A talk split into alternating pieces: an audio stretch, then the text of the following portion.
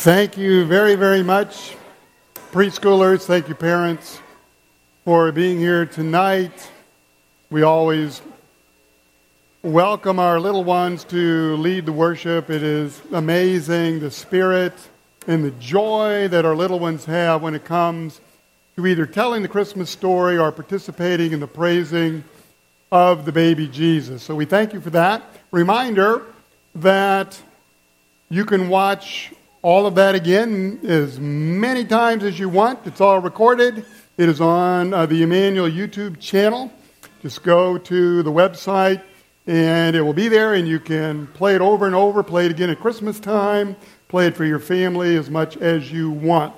So I have a short message, a brief a word for all of you, and then we will get to refreshments and crafts that you can either do here or take home. So, our theme for tonight is waiting.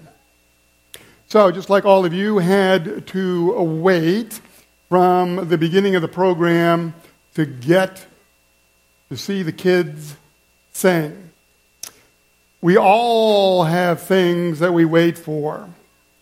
Our verse for tonight is this They who wait for the Lord, we wait for many, many, many things important things, but there is nothing more important than waiting on the Lord. And God's promise is that as we wait, God will indeed renew our strength. Now, we know Christmas is right around the corner, and if we're up to us, certainly if we're, if we're up to the kids, Christmas would come tomorrow. Kids have a hard time waiting, correct? So do adults. I remember last Christmas at one of the department stores, I heard this story there was a child, a little boy, and he was staring intently at the bottom of the escalator. So this kid is there, he's just watching the escalator, he's watching the railing go up, and he's just staring at it intently. Of course, the saleswoman comes over and she asks if he is lost. And he says, No, I'm just waiting for my gum to come back, right? Now, I would say that that little kid was a little bit more patient than most of us, especially at Christmas.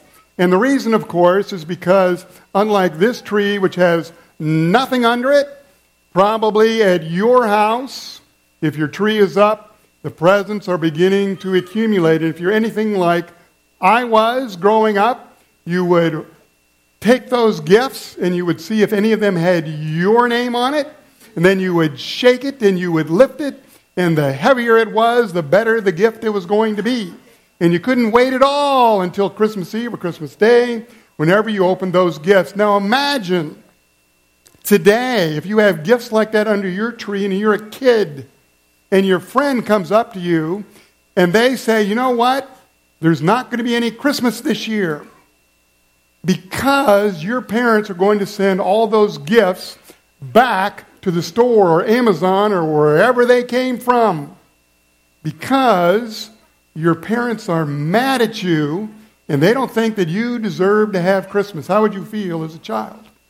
That would just about break your heart because waiting is hard enough, but when there are doubts, it's even harder. Well, we as adults are no different.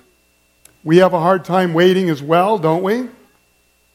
When someone is Grinch like and and puts a damper on our Christmas, we feel the same way as the kids do as well.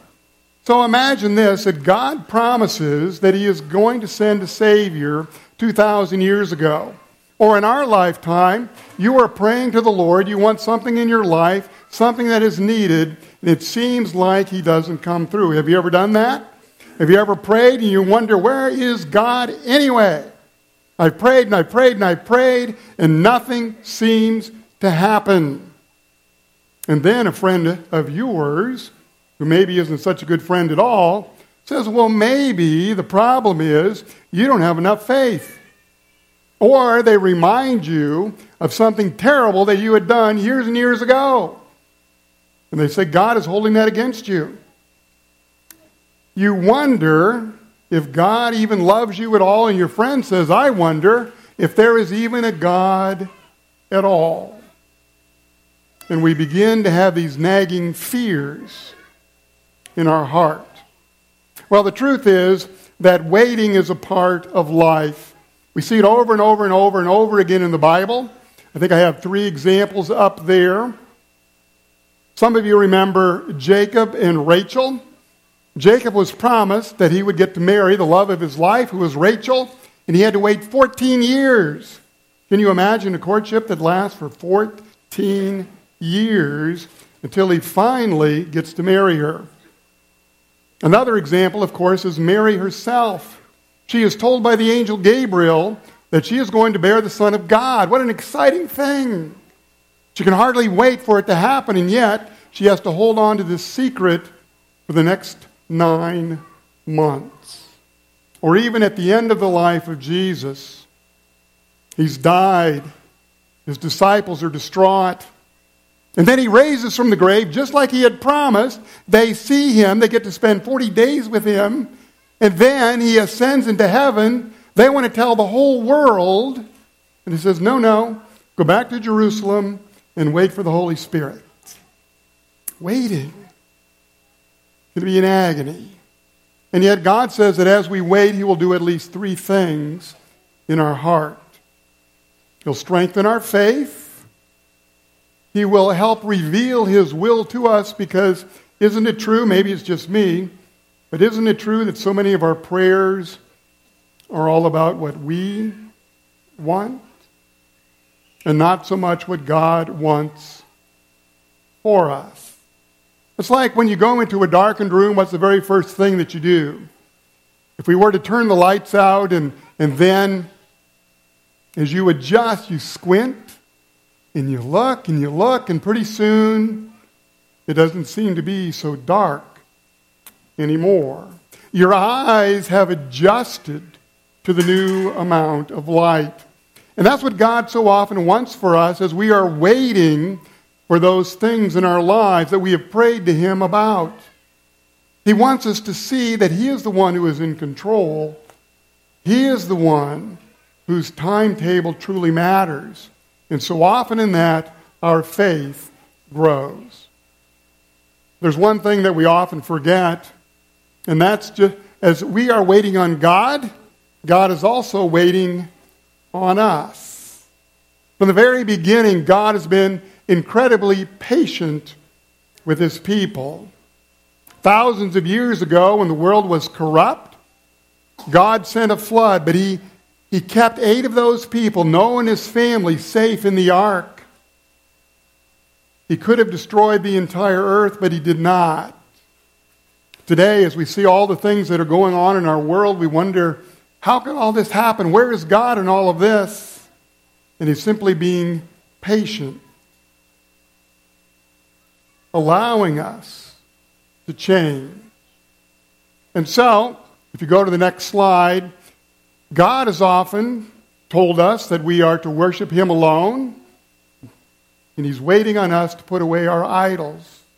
God has told us to love our neighbors as ourselves, and He's waiting for us to put away our hate. God has told us to trust in Him completely and not to be afraid of what might be happening around us. And in all of this, as we saw in the very beginning, for those who wait on the Lord, He will renew our strength. About 30 years ago, my wife and I, Sharon, decided that we were going to adopt. Even before we got married, we decided that we were going to adopt a child. And so we did all that we should do. We filled out all the paperwork. We did our home study. We got recommendations from family and friends. We sent literally thousands of letters to almost anyone we could think of, all around the country, to, to hospitals and doctors and pastors and churches, to anyone that we thought might have a child in need that could be adopted. And of course, we prayed. And we prayed. And we waited. And we waited. And a year went by, and two years went by, and three years went by. And four years went by. And we had lots of near misses. One time, about this time of the year, in fact, on Christmas Eve, There was a mother who had decided that we would be the perfect fit and that we would adopt her baby, which was going to be born that night.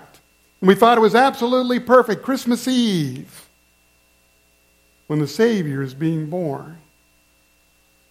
And then we learned that same night that the adoption was not going to go through. And yet we still waited.